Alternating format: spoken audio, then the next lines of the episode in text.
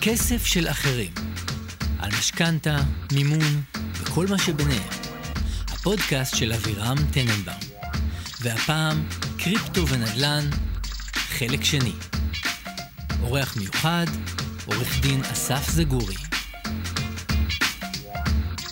רגע, אבל אני עדיין סקרן על מה ששאלתי מקודם. איך רשות המיסים, כאילו, אתה עכשיו עורך דין, אתה מדווח על עסקת נדל"ן, חצי מהתמורה הועברה בקריפטו, מה, מה קורה שם? אז זה בדיוק מכניס לא, אותנו. לא, הם לא מתפוצצים, לא יוצא עשן מהמשרדים שלהם, כאילו, מה קורה? אז כנראה שכן, היום יש שם כמה חבר'ה שיושבים אה, ב- בקיוביקל כזה מאוד ספציפי, אה, עם שלט נורא גדול, אה, קריפטו. ו- קריפטו נע לו להפריע. קריפטו נא לו להפריע, והם אלה שבאמת מגרדים בראש כל פעם שעסקה כזאת קורית, אה, ומנסים תוך כדי באמת לשפר את הפרקטיקה ואת הטכניקה ולייצר איזושהי מתודולוגיית עבודה ברורה. זה, זה מה שנקרא, זה on, on the job training בהקשר הזה, הם מייצרים את הפרקטיקה במהלך העבודה.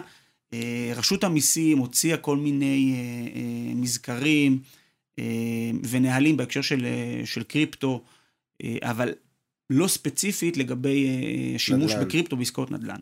בגדול, תמיד יש את המרדף הזה, שהטכנולוגיה תמיד מקדימה את החוק. כן. נכון? ואז תמיד נוצרות לקונות ונוצרים פערים, בגלל שהטכנולוגיה מקדימה את אה, לשון החוק. ואז החוק תמיד, אה, והרשויות תמיד מנסים לרדוף אחרי מה שקורה במציאות, אני מניח שזה מה שקורה גם פה מבחינת רשויות המס. זה נכון לחלוטין גם במקרה הזה. כן. אה, אבל אני יכול להגיד לך שבמדינת במדינת ישראל, נכון להיום, אה, ואני מעורב, אני, אני חלק מפורום של מטבעות אה, קריפטוגרפיים בלשכת עורכי הדין, אני חבר בפורום אה, ואני מעורב ונמצא בכנסים ובפגישות, גם עם אה, גורמים אה, של רשות המיסים, ואני יכול להגיד לך שנעשית עבודה.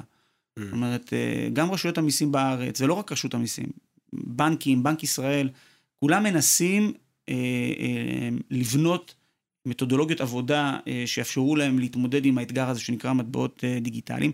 זה לא שוויתרו על זה לחלוטין, בהתחלה היה חשש נורא גדול, פשוט אה, הדרך שלהם להתמודד הייתה לא להתמודד, והיום מנסים למצוא דרכים להתמודד, אה, כן. כי הם מבינים שזה כאן להישאר. זאת אומרת, זה לא היה איזשהו טרנד חולף, בהתחלה עוד חשבו שזה טרנד חולף.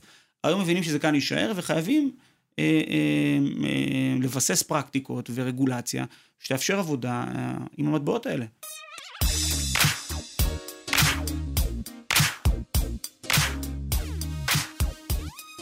שמע, אה, זה נורא מעניין, אני חייב לומר. נכון? אז, אז לשאלתך, לשאלתך, אה, בהקשר של מה קורה ברשות המיסים, אז חוץ מזה שיוצא להם עשן, וחוץ מזה שהם נורא נלחצים כשעסקאות כאלה קורות, אנחנו, כ, כמי שעושים את העסקאות, כרוכשים או, או, או כמוכרים בעסקאות אה, נדל"ן, שנעשה בהם שימוש בקריפטו, צריכים להיזהר מכל מיני דברים.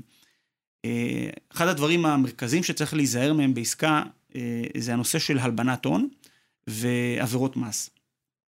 למה הלבנת הון? אה, ברכישת נדל"ן יש חובה לדווח על מקור הכסף. קנית עכשיו בית, כן. בין, אם, בין אם זה יד ראשונה, יד שנייה, אה, יש חובה לדווח לרשות, אה, סליחה, למיסוי מקרקעין, על מקור הכסף. מאיפה שילמת? שילמת באמצעות מזומן, באמצעות שוברים, משכנתה. אם שילמת באמצעות מטבע קריפטוגרפי, אתה צריך לציין ששילמת באמצעות מטבע קריפטוגרפי. ברגע שציינת, העסקה צבועה. עכשיו, כיוון שהעסקה צבועה ויודעים ששילמת במטבעות קריפטוגרפיים, אתה גם צריך לדעת להסביר את מקור ההון. אתה צריך לדעת להסביר מאיפה הגיע אה, אותו ביטקוין. לדעת להסביר שהוא לא הגיע מעסקאות סמים, הוא לא הגיע מעסקאות נשק, והוא לא הגיע מעסקאות אה, לא לגיטימיות, באופן כללי. ולכן מי שרוצה לעשות שימוש במטבעות דיגיטליים אה, בעסקאות נדל"ן, צריך לדעת אה, שהמטבעות שלו צריכים להיות נקיים, צריכים להיות לבנים, צריכים להיות ממקור שהוא מקור לגיטימי וחוקי. זה מאוד חשוב. גם שקנית, שהביטקוין עצמו, אה, שאתה מחזיק אותו היום, כן. ואתה טוען שקנית אותו לפני חמש שנים, אז אתה תצטרך אולי להראות מאיפה קנית אותו, מאיזה בורסה קנית אותו, ואולי גם להראות את הארנק שבו החזקת, וגם להראות את הטרנזקציה שנעשתה אה, אה, ברכישה, ולהראות שזה באמת ביטקוין שהוא אה, שלך. יש היום, דרך אגב, חברות טכנולוגיות שיודעות היום לעקוב אחרי הבלוקצ'יין. כיוון שמטבע זה דיגיטלי יש לו... הרעיון של הטכנולוגיה נכון. הזאת, לא? כן. כיוון שמטבע דיגיטלי יש לו איזשהו ערך חד-חד ערכי, שאפשר לעקוב אחריו ולזהות אותו, וכל הטרנזקציות בכל העולם אה, מתועדות על אותו בלוקצ'יין, אז יש היום חברות שיודעות להיכנס לבלוקצ'יין ולעקוב אחרי המקור של, של אותו מטבע, ולראות איפה הוא התחיל ו- ואיפה, הוא, ואיפה הוא נגמר. זה משהו שדרך אגב לא היה זמין פעם. היום הטכנולוגיות האלה הרבה יותר זמינות, וגם היום רשויות המיסים מבקשות, כשאתה רוצה להוכיח שהביטקוין שלך הוא ביטקוין תקין, או כל מטבע אחר, מבקשות שתביא חוות דעת מחברה XYZ שיודעת לעשות אה, ולהתחקות אחרי אגב, המקורות האלה. להם אכפת מה, איזה מטבע אתה משתמש, או שכל עוד שני הצדדים הסכימו, מבחינתם גם אם זה מטבע שהם מעולם לא שמעו עליו, הם זורמים. זה לא מעניין אותם. אה. זה לא מעניין אותם, מעניין אותם השווי. השווי ושאין הלבנת הון או עבירות מס מאחורי זה, וכל היתר הסכמתם ביניכם שיהיה לכם בהצלחה. עכשיו, למה הלבנת הון?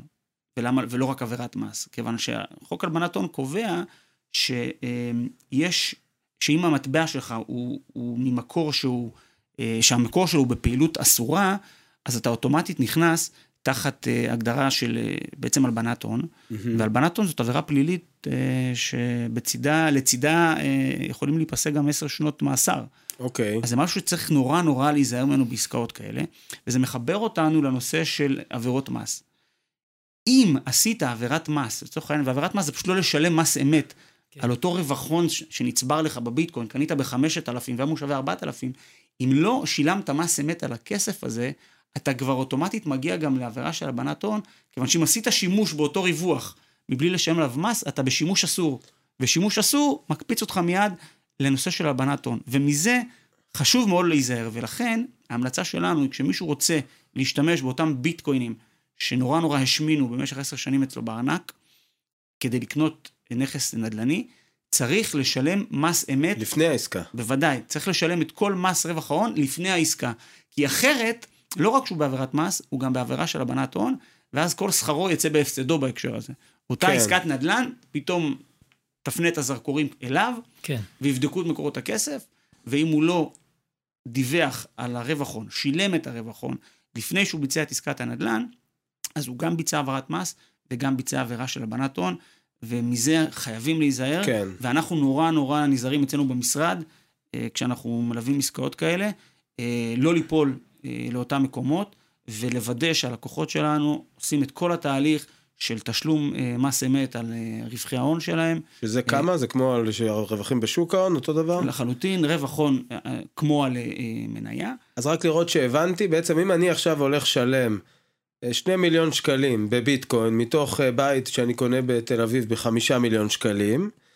וזה האירוע הראשון, או לא משנה אם הראשון או השני, שאני בעצם מממש אה, כספים מארנק הביטקוין שלי. אז בהתאם לסכום שאני יודע שאני הולך להשתמש בו, אז כמו שאני פודה כסף מתיק השקעות ומשלם אה, מס רווחי הון, ואז משתמש בכסף הנזיל הזה לצורך העסקה, אותו דבר אני עושה פה, אני כביכול במרכאות מנזיל את הכסף, אה, משלם עליו מס, ורק אז הוא כשיר לשימוש לצורך העסקה. כן, אבל פה הפרוצדורה היא קצת יותר מורכבת, כיוון שאתה רוצה, לה... כשאתה מנזיל כסף מתיק מניות שלך, הניכוי של מס רווחי הון נעשה במקור. נכון. אתה לא כן. צריך uh, בכלל לחשוב. פה אתה צריך לבוא אקטיבית. אותו בית השקעות מנקה לך במקור את מס רווחי הון ומעביר לך את מה שנשאר. כאן אין גוף שעומד באמצע ועושה את העבודה הזאת בשבילך, ולכן הסיכוי שאתה תיפול בעבירה או תבצע עבירה הוא הרבה יותר גדול. ולכן כאן אתה צריך להיות אקטיבי, אתה צריך לקחת את הכסף, לבצע גילוי מרצון בהקשר הזה, ולשלם את מס רווחי ההון על אז, הרווח. אז אם נגיד אה, פלוני, שרוצה לשלם בעסקת אה, נדל"ן עם ביטקוין, והוא לקח עורך דין שלא מיומן בעסקאות כאלו, הוא לא לקח אותך, אלא עורך דין שלא מיומן, והעורך דין לא ידע לתת לו את הטיפ הזה, אז באופן מיידי הוא נכנס לעולם של אה, הלבנת הון ועבירת מס. כן, אז הוא קנה בית בביטקוין, אבל יכול, אה, מה שנקרא, לשבת עשר שנים בכלא, בזמן שאשתו והילדים נהנים מהבית. ולכן, כשהולכים לעסקת נדל"ן, אחד, חייב להשתמש בעורך דין שהוא מומחה בנדל"ן, ולא כל עורך דין. בטח ובטח, כשרוצים לעשות עסקת נדל"ן אה, ולהשתמש בביטקוין כאמצעי תשלום, אז לקחת עורך דין שמתמחה בשני התחומים האלה. ואצלנו במשרד אנחנו באמת מפתחים את הפרקטיקה של מטבעות דיגיטליים, אמ, ובלוקצ'יין, בצד המשפטי והרגולטורי שלו, אה, בצורה מאוד מאוד רצינית, ואנחנו אה, עוסקים בזה המון, זאת אומרת, גם בלמידה של התחום, גם בלקיחת חלק אקטיבי אה, מול כל גופי רגולציה פה בארץ, כדי להיות ממש, להיות על זה, מה שנקרא, כל הזמן. ולכן חשוב מאוד, כן, לקחת איש מקצוע, כי אחרת שכרך יצא בהפסדך, והעסקה הזאת אה, תוביל אותך אה, למקומות... אה, לכלא, כן. בקנטינה של הכלא, אפשר לשלם בקריפטו? שאלה מעניינת.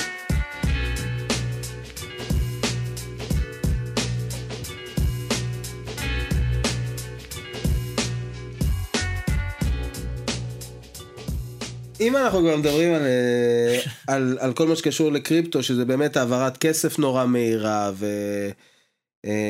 וביזור וכל זה, אז, אז בעצם יש לי פה סיכון, כי זה גם נורא בלתי הפיך.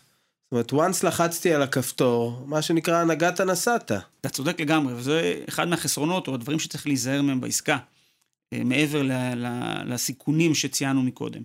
אז גם הנושא הזה של הונאות.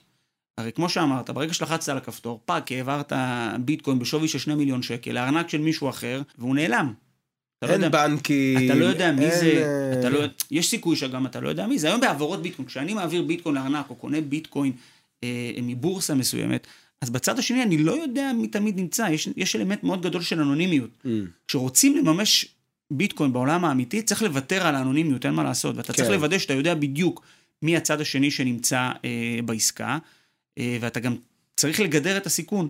כמו בעסקת נדל"ן רגילה, שבה יש, אה, אנחנו כעורכי דין משמשים כנאמנים לכסף, אה, בכל מיני שלבים בעסקה, ככה בדיוק בעסקת אה, נדל"ן שמשולמת באמצעות ביטקוין. צריך שיהיה נאמן שיודע להחזיק בנאמנות קריפטו קורנסי, מטבעות דיגיטליים. Mm-hmm. ואצלנו במשרד יש לנו מטבעות, יש לנו ארנקים אה, דיגיטליים אה, יהודיים.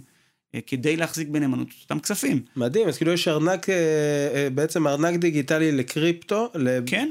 שיודע, שבו אתה יכול לשמור כספים בנאמנות. שיודע לתמוך בכמה וכמה מטבעות. ואז אנחנו, בדיוק כמו בעסקה רגילה, במקום לשמור את הכספים בחשבון בנק או חשבון נאמנות ספציפי, שדרך אגב מאוד קשה לפתוח היום חשבונות נאמנות ספציפיים, הבנקים מערימים הרבה מאוד קשיים. מה, אם uh, עכשיו צריך נאמנות ספציפית כי עוברים uh, סכומים שמצריכים נאמנות ספציפית, אז קשה לפתוח? קשה לפתוח, היום בנקים, דיברנו קודם על, על זה שהם נורא נורא רוצים לצמצם את הסיכון כל מה שקשור בהלבנות הון.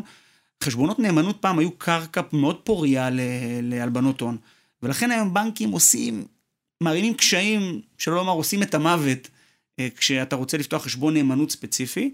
וזה משהו שמעריך את העסקה. היום לפתוח חשבון נאמנות ספציפי יכול לקחת שלושה שבועות עד חודש, חבר'ה, בבנק לאומי, בנק דיסקונט. לוקח הרבה מאוד זמן. וזה משהו שיכול לעכב את העסקה. כן. אז בעולמות של עסקאות בקריפטו קורנסי, אנחנו יכולים לנטרל את האלמנט הזה ולהעביר את הכסף ישירות לארנק נאמנות של המשרד, אצלנו ברגע, בשניות, וזה אה, מקצר מאוד את, הטווחים של העסקה. אה, וזה יתרון שהוא מאוד מאוד גדול בהקשר הזה, אה, של שימוש במטבעות דיגיטליים, אבל חשוב שאותו נאמן, שמקבל את הכספים, ידע לקבל אותם בארנקים המתאימים, עם היכולת הטכנולוגית והתמיכה באותם ארנקים, וגם ידע לצבוע את כל כספי הנאמנות שמרוכזים אצלו בארנק, ולא לערבב בין נאמנויות של, של לקוחות שונים. שמע, זה מאוד. סופר מעניין. ממש. סופר סופר, יש לי חשק לעשות עסקה בקריפטו. אה, לפני רגע מכרת או קנית איזה דירה בתל אביב בחמש מיליון, גיליתי עליך דברים בפרק הזה, חביבי. אני צריך קודם כל אה, להשקיע בקריפטו, למצוא בית, ואז לעשות עסקה בקריפטו. יפה, אז אה, טוב, נראה לי מבחינת הנושא של עסקאות נדל"ן ו... ומטבעות קריפטוגרפיים, די הקפנו אותו, לא? או שיש עוד משהו שהיית רוצה להוסיף? אני הייתי רוצה קצת לדבר על איך נכון לעשות עסקת נדל"ן ב... כשיש, כשמעורב קריפטו, דיברנו mm-hmm. על חלק מהדברים, אבל רק כדי לסדר את זה, ובסוף גם נדבר על אפשרויות מימון בקריפטו. יאללה. בסוף אנחנו כאן מדברים על, אנחנו נמצאים בפודקאסט כסף של אחרים, נכון? חד משמעית. עדיף שמישהו אחר ישלם. עדיף שמישהו אחר. כסף מבוזר של אחרים. כן, כסף מבוזר של אחרים. כן. אז, אז נדבר קצת על אפשרויות מימון בקריפטו, שזה גם תחום שהולך וצובר תאוצה ומתפתח מאוד בעולם. אמ, אבל בואו נדבר רגע על איך בסוף צריך לעשות עסקת נדל"ן אה, מה נכונה. מה סדר הפעולות, כן. כן, אז החלטתם, יש לכם, צברתם הון אה, במטבעות קריפטוגרפיים, והחלטתם שאתם רוצים לקנות נכס, ובצד השני גם יש מישהו שמוכן לקבל חלק מהתמורה במטבעות אה, דיגיטליים. יופי. מצוין, זה השלב הראשון. בעצם לאתר, את, לאתר נכס שהצד השני מוכן בעצם לקבל תשלום במטבעות דיגיטליים. איך, איך זה נקרא בשפה שלכם? מוכר מרצון וקונה מרצון. מרצון. נכון. אז אחרי ש, אה, שיש לנו נכס כזה, אה, צריך לעשות את כל הבדיקות שרלוונטיות, דרך אגב, בקניית אה, נדל"ן רגילה. כשאתה רוצה לקנות בית, צריך, צריך לבדוק אותו, ולכן גם שוכרים את שירותיו של עורך דין. אז עושים בדיקות לנכס, לראות שהנכס תקין, ויש עליו שעבודים, ובודקים את תיק הבניין, ובודקים שאין חריגות בנייה, ובודקים שהבעלים של הנכס לא נמצאים בכל מיני תהליכים של פשיטת רגל, או, או, או הגבלות כאלו ואחרות שיכולות להשפיע על העסקה. אה, בודקים את, אה, את צו הבית המשותף ועוד הרבה מאוד דברים mm-hmm. כדי לוודא שאתה, ש, שהדירה שאתה קונה זאת באמת הדירה שסיפרו לך עליה. כן. אה, אז אחרי שעשינו את הבדיקות האלה, מגיעים לשלב בעצם של חוזה המכר. בדרך כלל הקונים הם אלו ששולחים את חוזה המכר למוכרים, עוברים על חוזה המכר, מגישים הערות, רואים שאין באמת כל מיני עיזים. מגיעים להסכמות סביב התשלומים ולוח התשלומים והמועדים של התשלומים, וזה גם מאוד מתקשר למה שאתם עושים בהקשר של המשכנתאות. Mm-hmm. זה באמת לראות שאם חלק מהתמורה משולמת באמצעות משכנתה, אז לראות שבאמת אה, הכסף של המשכנתה נמצא בזמן, והוא תואם את לוח התשלומים, ועל בסיסו אנחנו גם... אגב, פה נפתח סוגריים, אני אשאל אותך שאלה, האם היית מעורב בעסקה שחלק מהתמורה עברה בקריפטו ונלקחה גם משכנתה, או שאלה היו רק עסקאות מזומן? זה היו עסקאות של הון עצמי וקריפטו, זאת אומרת, כן. אה, בלי, בלי משכנתה. אוקיי. היה הון עצמי כסף, פיאט, mm-hmm. ובנוסף אה, בנוסף אוקיי. קריפטו, אבל עוד לא נתקלתי בעסקה ש, שיש בה גם משכנתה וגם קריפטו. וזאת עסקה, אני מניח שהיא עוד, עוד יותר מורכבת. כן. אבל נשמע שזה מגיע מעבר יגיע, לפינה ממש. כן, זה ממש מעבר לפינה, כן. ואנחנו גם נהיה שם. אז מעבר לבדיקות הרגילות שצריך לעשות, אה, בעסקת נדל"ן רגילה, יש עוד כמה אלמנטים מאוד חשובים שצריך לקחת אותם בחשבון ספציפית, כשהחלטנו שמשלמים, אה, שמשלמים בקריפטו. אז קודם כל, חשוב לקבע את השווי של, של הדירה בשקל, במקרה שלנו בדולר, ולא להגיד הדירה הזאת שווה עשרה ביטקוין. למה? כי ברגע שתצא מהדלת, הביטקוין יכול לצנוח, כמו שאמרנו, ב-20 כן. אחוז, ואז יתמסמס. זאת אומרת, יש פה בעיה מאוד גדולה. אז כדי שזה לא יקרה, קובעים את השווי של הדירה בשקלים. הדירה הזאת שווה חמישה מיליון שקל, זה השווי שלה. נכון להיום חמישה מיליון שקל שווים איקס ביטקוין, אז זה הביטקוין שאתה תצטרך להעביר לי. ננעל כש... לפי יום חתימת החוזה. בדיוק, כשנקיים את העסקה. אם הביטקוין יצנח, עד היום שבו אנחנו נחתום על העסקה, אז אתה צריך לשלם לי יותר ביטקוינים פשוט. אה, זאת אומרת, אתה לא אומר, אה, זה לא מתקבע לפי שווי השער היציג של הביטקוין ביום לא, העסקה. לא, זאת הטעות. השקל הוא לפי יום התשלום. נכון, זאת הטעות ש, שחלילה אה, צריך להימנע ממנה ולא לעשות אותה, כי אם אנחנו נקבע שווי של הביטקוין ביום חתימת ההסכם, אז אנחנו נחשפים לתנודתיות. אז אנחנו נחשפים לתנודתיות בדיוק, ואנחנו לא רוצים שזה יקרה. אז כרגע המחיר, כדי לא להיחשף לתנודתיות, זה בעצם שילוב של ישן וחדש קצת. Mm-hmm. כן. כדי לא להיחשף לתנודתיות, אז אנחנו עדיין נקבע את המחיר בשקל. הבנתי. אנחנו עדיין נקבע את המחיר בשקל. וה, כדי... והיחס חליפין ייקבע לפי יום התשלום, לא ב... לא לפי יום חתימת לפי החוזה. לפי יום התשלום, בדיוק. אוקיי. אבל אז אתה מגיע לסיטואציה שבה בן אדם, אה, נגיד באמת יש לו הון, כמו שאתה אומר, בקריפטו, וכשהוא בא לרכוש את הדירה הזאת במיאמי ב-20 ומשהו מיליון, יום לפני זה הביטקוין קורס, הוא כבר לא יכול לקנות אותה. נכון. זה לא שהוא לא קיבל אישור למשכנתה, זה לא שהוא לא מכר איזושהי דירה שהייתה צריכה להימכר והעסקה נפלה, פשוט הביטקוין נפל, אז נכון. הוא לא יכול לקנות. וזה בדיוק, וזה בדיוק מביא אותי לעניין הבא שצריך אה, אה, לתת בו את הדעת בעסקאות אה, מבוססות מטבעות קריפטוגרפיים, זה להגדיר מנגנוני ביטחון, mm. שמביאים לביטולו של ההסכם באופן אוטומטי, כן. במידה ויש צניחה חדה בשווי. Mm. כי מה קורה? כשאתה חותם על עסקת מכר, אחד, אחד הסעיפים הידועים והמוכרים בהסכמי מכר, זה שבין אם הלקוח הצליח להשיג משכנתה, בין אם הוא לא הצליח להשיג משכנתה, הוא מחויב להסכם, ואם הוא יבטל את ההסכם, ישלם פיצוי מוסכם של 10% כן. פלוס נזקים שאולי נגרמו לצד השני. כן. כאן, בעסקה מהסוג הזה, בעסקה שמבוססת ביטקוין, הסיכון הזה הוא ממשי מאוד, הוא הרבה יותר ממשי מזה שלא תקבל משכנתה. כן. ולכן חייב לייצר מנגנון שהוא לא אורתודוקסי בהקשר הזה, אבל עוד פעם, גם העסקה עצמה היא לא אורתודוקסית, mm-hmm. שאומר שבמידה והשווי של המטבע שבו אתה מתכוון לשלם צונח מעל שיעור מסוים, אז העסקה מתבטלת ו- ולא נגרם נזק לאף אחד מהצדדים ו- ולא משלמים פיצוי מוסכם וכולי. זה כי אנחנו חייבים לקחת בחשבון, כשנכנסים לעסקה מהסוג הזה, את, ה- את הוולטיליות, את התנודתיות במטבע. וזה מנגנון שהוא מאוד הכרחי ומאוד חשוב כשניגשים לעסקאות. אז בעצם המפתח הזה. בעסקה כזאת זה שה execution יהיה מהיר. זאת אומרת שמהרגע שנחתם החוזה, אם אין משכנתה, והכל נורא פשוט, והכסף המזומן הוא זמין, והביטקוין במרחק של לחיצת כפתור, אז לעשות עסקה עם אה, ביצוע מאוד מהיר. זה, מה שאמרת הוא נכון באופן אה, גורף כשמבצעים עסקאות במטבעות קריפטוגרפיים. בגלל התנודתיות, יש חשיבות למהירות, לבצע את העסקאות מעכשיו לעכשיו כדי לצמצם את אי הוודאות. כן. אבל עסקת נדל"ן מטיבה, עסקה מורכבת, וצריך לעשות כן, בדיקות, ואיטית. ועדיין, נכון, איטית באופן יחסי, ועדיין ראינו, ממש השבוע, שלא צריך יותר מדי זמן כדי שהמטבע כן, יצנח. יום מספיק, יומיים. מספיק, כן, בדיוק, יום יומיים. ביום יומיים השווי יכול לצנוח בעשרות אחוזים. כן. ובכספים גדולים שאנחנו מדברים עליהם, כשהולכים לרכוש דירה, אז, אה, אז מבחינת כסף אבסולוטי, אנחנו מדברים פה על, על, על המון כסף שנמחק כן. ברגע. מאות אלפי שקלים, מאות אלפי דולרים. נכון, יכול... נמחקים ברגע, וצריך לקחת את זה בחשבון ב, ב, בהסכם, וצריך מנגנון ש, אה, שיגדר את הסיכון הזה ויאפשר ביטול אוטומטי של ההסכם.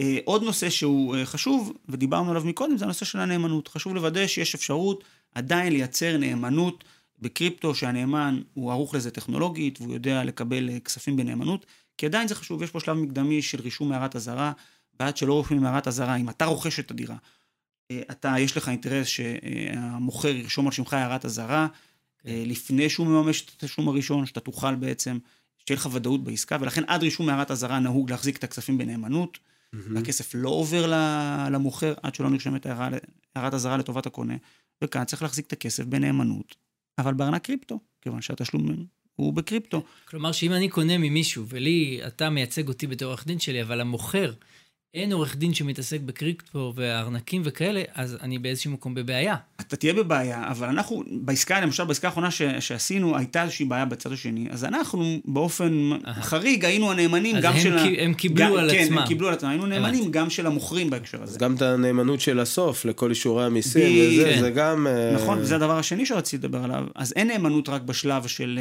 אה, עד רישום הערת אזהרה, יש עוד כסף שנכנס לאמנות, אה, אה, לוודא שהמיסים שולמו. לוודא שהמיסים שולמו ושסופקו כן. כל האישורים, הן מהרשויות המקומיות, הן מרשויות המס וכולי, כי בלי האישורים האלה אי אפשר לרשום בעלות בטאבו. נראה לי שאני מתאר לעצמי שיש מעט מאוד אה, עורכי דין ומשרדים שיודעים להעמיד נאמנות בקריפטו היום. האמת היא, אני חייב להגיד שההקלטה פה היום זו פעם ראשונה שבכלל יצא לי לחשוב שיש כן. דבר כזה. אז אנחנו לא מכירים באופן גורף הרבה מאוד משרדים שעושים את זה. אמ, אני יכול להגיד לך שאנחנו בין הבודדים, נכון היום שעושים את זה, אמ, ואני מקווה שאנחנו נראה עוד אה, עורכי דין שכן יודעים אה, להתאים את עצמם לשוק, כי זה גם יקל עלינו בעסקאות אה, כן. כשאנחנו מייצגים את הצד השני.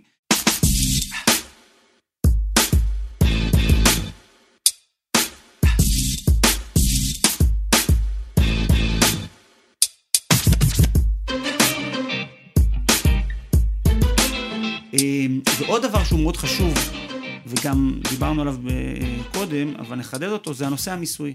חשוב, לפני שמחליטים שנכנסים לעסקה, לעשות איזושהי בדיקה, ליישר קו ברמה המיסויית, לבדוק שהכספים, אותם כספים, אותם רווחי הון שצבורים בביטקוין, זה כספים ששולם עליהם מס, ואם לא שולם, לעשות איזשהו שלב מקדמי של, אה, של גילוי ותשלום מס רווחי הון, לפני שעושים את העסקה. זה לוקח הרבה זמן? כמה זמן לוקח לקבל שומה? נגיד על הרווחי הון של הביטקוין. זה יכול לקחת, זה יכול לקחת לא מעט זמן. זאת אומרת, וואלה. זה משהו שצריך להיערך עליו מראש. אה, מה זה, זה לא מעט זמן? שבועות? חודשים? בין שבועות לחודשים. תלוי גם, מה, תלוי גם מה גודל ההון שאתה רוצה להצהיר עליו. כן. אוקיי. ככל שיש לך הון הרבה יותר גדול, אז ייקח קצת יותר זמן. אבל אם אתה בא לזה straight forward, ואתה לא מנסה לשחק משחקים, ואתה כן, אומר, כן, קניתי את הביטקוין בא... לפני חמש שנים, הוא היה שווה אלף, היום הוא שווה ארבעים אלף, בלי טריקים, בלי שטיקים, אני רוצה לשלם מס רווחי הון, התהליך הוא, הוא קצר mm. ו- וידידותי גם בהקשר הזה. אוקיי. Okay.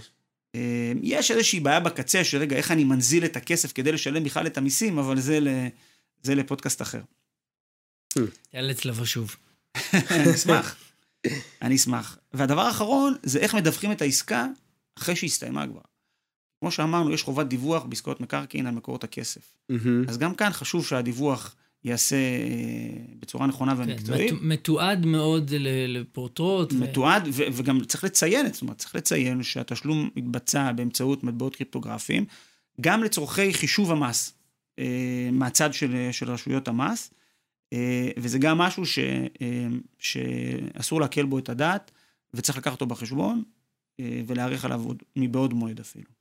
הדיווח נעשה בדיווח משך הרגיל, דרך המערכת דיווח, או שיש שם אה, כאילו רובריקות לקריפטו? תראה, היום אין, זה, אין רובריקה במשך אה. של, של קריפטו, צריך לרשום את זה בהערות. אה. הם עובדים על זה שם, בקיוביקל של ה... בקיוביקל של הקריפטו, do not disturb, אז שם עכשיו מייצרים את אותו רדיו בטן כזה שאתה יכול לסמן, והשתמשתי בקריפטו. אז אנחנו עושים את זה בדרך אחרת. וואלה. לא בדרך רובריקה קיימת, אלא דרך הערות, ואז גם יש איזשהו שיח אה, עם, עם רשויות המס, כי בפעמים הראשונות שעשינו, עוד פעם, לא עשינו הרבה עסקאות, עשינו עסקאות בודדות, כי זה עוד לא כזה נפוץ, כן. אבל, אבל כבר בעסקה הראשונה קיבלנו טלפונים, מה, מה קרה פה בדיוק, ואז היינו צריכים כן. להסביר וכולי. כלומר, אה, אם, אם אני מחזיר אותנו רגע לתחילת ההסבר הזה של המימוש אה, קריפטו בשביל אה, שהכול יהיה מתועד ומסודר, זה אומר שאם אני כן רוצה להשתמש בקריפטו שלי עבור עסקת נדל"ן, צריך להתחיל לממש אותו הרבה לפני שבכלל יש לי את העסקה ביד. אם אתה אומר שזה לוקח חודשים... זה לא המימוש, צריך לשלם עליו את מס רווחי ההון. הרי ההון הוא כבר צבור. זאת אומרת, אתה לא צריך לממש אותו, להנזיל אותו לכסף פיאט, ורק אז לשלם את, ה, Mm, את. המס. ההון הוא צבור, אתה רק צריך. להצהיר על הערך שלו. ולשלם, ולהביא כסף כדי לשלם את ה... מכיס אחר, כסף מכיס אחר. אמיתי. הבנתי, אז, אז נתקלת פה בעוד סיבוך, שאם במקרה נפלה העסקה, בגלל הסיבות שאמרנו מקודם, שילמת עליו כבר את רווחי הון, אבל לא מסרת את הביטקוין. אה, זה נכון, זה אבל כ- הפיך? תראה, אבל ככה או ככה צריך לשלם רווחי הון על הכסף. רק כשאתה מנזיל, אבל אם, אם בסוף נפלה עסקה, כן? ובן אז אדם לא משתמש מנייתי. בכסף, הוא יכול לחזור אחורה ולהגיד, חברים, בסוף אני מחזיר את זה למצב אתה, אתה, בלתי מכיר, נזיל. אתה מכיר הרבה מצבים שמס הכנסה מחזיר כסף אחרי, שהוא, אחרי ששילמת אותו? אז, אז, שבח. אז זה, זה קורה, כן. זה, זה קורה, אבל אני אומר, זה לא תהליך אה, פשוט, לא נתקענו בתהליך הזה, זאת אומרת, נפלה עסקה, ואז רגע, אז אני מצטער שדיווחתי עכשיו, תחזירו לי את המס רווחי הון, אני בכלל רוצה להמשיך אה, ולהשקיע. זה יכול לקרות, דרך אגב, בעסקה רגילה גם. אתה עכשיו רצית לקנות בית, ומימשת את, ה, את אה, תיק המניות שלך, הוצאת את הכספים, שילמת מס רווחי הון, והעסקה נפלה. האמת שזה נכון. בול. אז זה, זה, זה בדיוק אותו מקרה. אף אחד לא יחזיר לך את הכסף נכון? במקרה נכון. הזה. אתה זה- רוצה, תחזיר את הכסף לתיק השקעות. בדיוק, זה, זה בדיוק אותו מקרה. כן. אז הסיכון הוא דומה בהקשר הזה. Mm. הסיכון הוא דומה בהקשר אוקיי. הזה.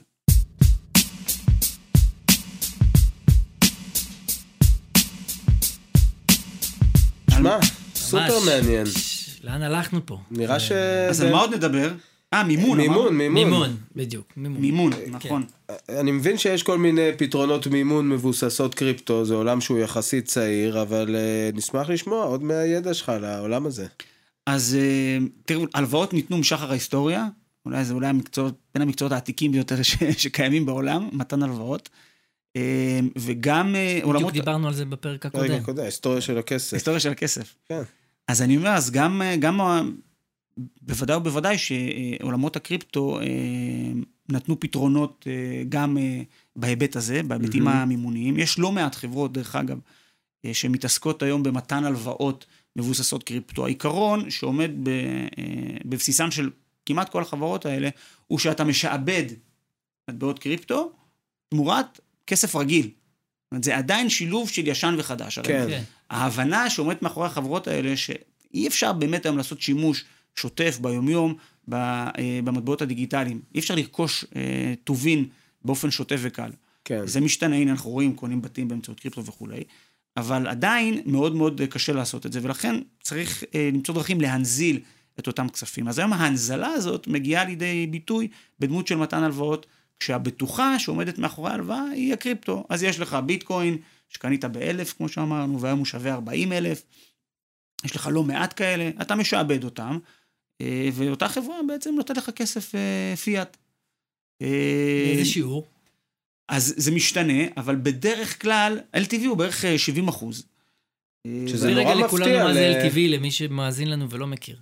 LTV זה loan to value, בעצם כמה מתוך הערך של הבטוחה נותנים לך כהלוואה. יפה. אגב, זה מפתיע שעל מוצר כל כך תנודתי מוכנים לתת 70 אחוז. אז אני כן, אגיד למה, כי ממש. החברות האלה, מה שעומד בבסיס הטכנולוגי או בפרמיס הטכנולוגי שלהם, זה שהם יודעים לעשות ניהול סיכונים טוב.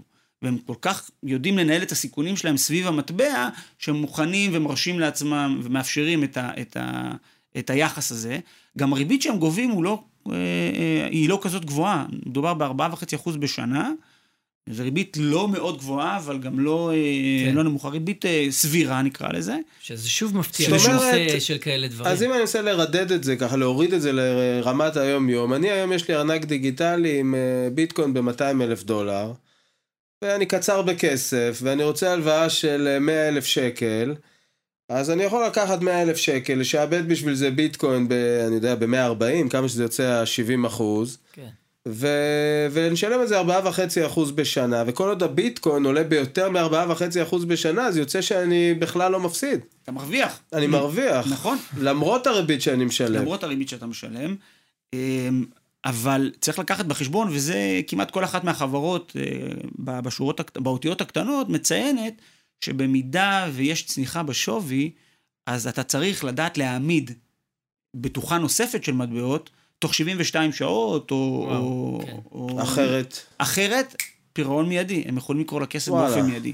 וזה משהו שהוא קצת אה, אה, בעייתי, או, או יכול לייצר איזשהו קושי. זה כמו עולם של אה, נגזרים. כשאתה רוצה לקחת את ה... כשאתה רוצה לקחת, נכון, כשאתה רוצה לקחת את ההלוואה, אז עדיין זה לא מאוד ידידותי, אבל מי שמתעסק בעולמות האלה ביומיום, אה, יכול למצוא, יכול למצוא איזה פתרון מאוד יעיל להנזלה של הכסף.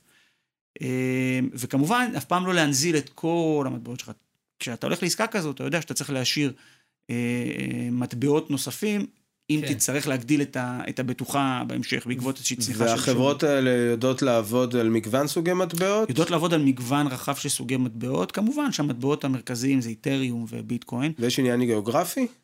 או שכל אומרת- העולם כפר קטן ברגע שמדובר בקריפטו? אני חושב, זה בדיוק העניין, הקריפטו שיטח את העולם אה, וואלה. באספקט הזה. כן, אבל מצד שני, אם אתה מלווה מחברה אה, באנגליה לצורך העניין, ואתה פה בישראל, ועכשיו הם צריכים פירעון מיידי, לא הגיעו אליך תוך 72 שעות. זאת אומרת, זה, זה יותר מסוכן בשבילם להלוות לכל מיני who's and who's ברחבי העולם. אני, אני מניח שאתה צודק, אתה גם צריך לקחת בחשבון שאם הלווית מחברה אה, שמבוססת ב, ב, באנגליה, אז אתה תקבל את הכספים שלך בפאונדים, ואתה צריך להמיר אותם כן. כן. במדינת, המ... כן, במדינת נכון. היעד, ל, ל, ל, ל, לשער, למטבע שאתה, שאתה משתמש בו, אבל זה, הנושא הזה של המרות כספים הוא נושא שנפתר עוד, אה, עוד קודם, עוד, עוד קודם ל, ל, לעולמות הבלוקצ'יין, ויש שם המון פתרונות להמרות כספים ומטבעות נורא מהר ומאוד בזול, ואני מניח שהחברות האלה עושות אינטגרציה גם, אה, כן. גם עם חברות שמתמחות בהמרה של מטבעות.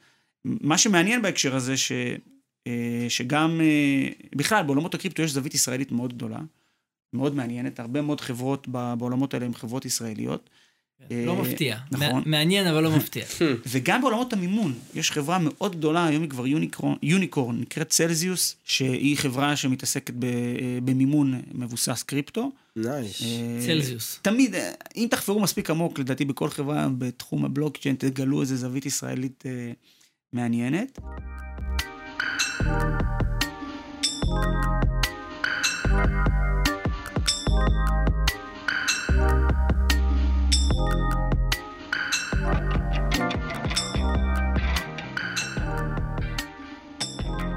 תשמע, אני חייב להגיד שהיה פרק מדהים. אני למדתי מלא, ומה איתך? לי זה, מעבר לללמד הרבה, פשוט נתן הצצה לעולם שמגיע אלינו, ואני מתחיל להבין מתוך הדברים שלך, שהוא לא בעוד. עשר שנים, עשרים שנה, הוא ממש מעבר הוא לסיבוב. פה, הוא פה כבר. לקראת סוף העשור הזה, שהתחלנו אותו עכשיו, אני משער שנוכל לראות הרבה יותר דברים מתגשמים ממה שאתה אומר, וזה רק ילך ויתרבה, זה מדהים. לחלוטין, לחלוטין, אה, ולא צריך לעצום עיניים, זאת אומרת, הרבה מאוד אנשים נוטים לעצום עיניים, ו... כי, כי זה נורא מפחיד, זה נורא חדש. כן. זה... אז אנשים אומרים, אתה יודע, נוריד את הראש רגע, ניתן לזה לעבור מעלינו, לא, זה כאן להישאר, וצריך אה, לחבק את זה, וצריך אה, להעמיק בזה, וללמוד את זה, ולאמץ את זה, כי, כי אין מה לעשות, העולם הולך לשם, ומי שיתעלם מזה, או יפחד מזה, פשוט יישאר מאחור. לא רק הצרכן בקצה, אלא גם נותני שירותים ו- וחברות מסחריות ועסקים, אסור להתעלם מהדבר הזה. צריך להתחיל כבר ו- ולרוץ בכיוון הזה ולרוץ מאוד מהר. מדהים. אז תשמע, אסף. זה היה מאלף. נתת לנו ים מידע, ואני שמח. כבר מחכה להזדמנות הבאה שתבוא להתארח אצלנו. לגמרי. אז אה, ממש תודה. תודה לכם, היה כיף, ממש כיף. ויאללה, אז נתראה בפעם הבאה. בשמחה, להתראות. יאללה, ביי, להתראות. תודה רבה. ביי חברים.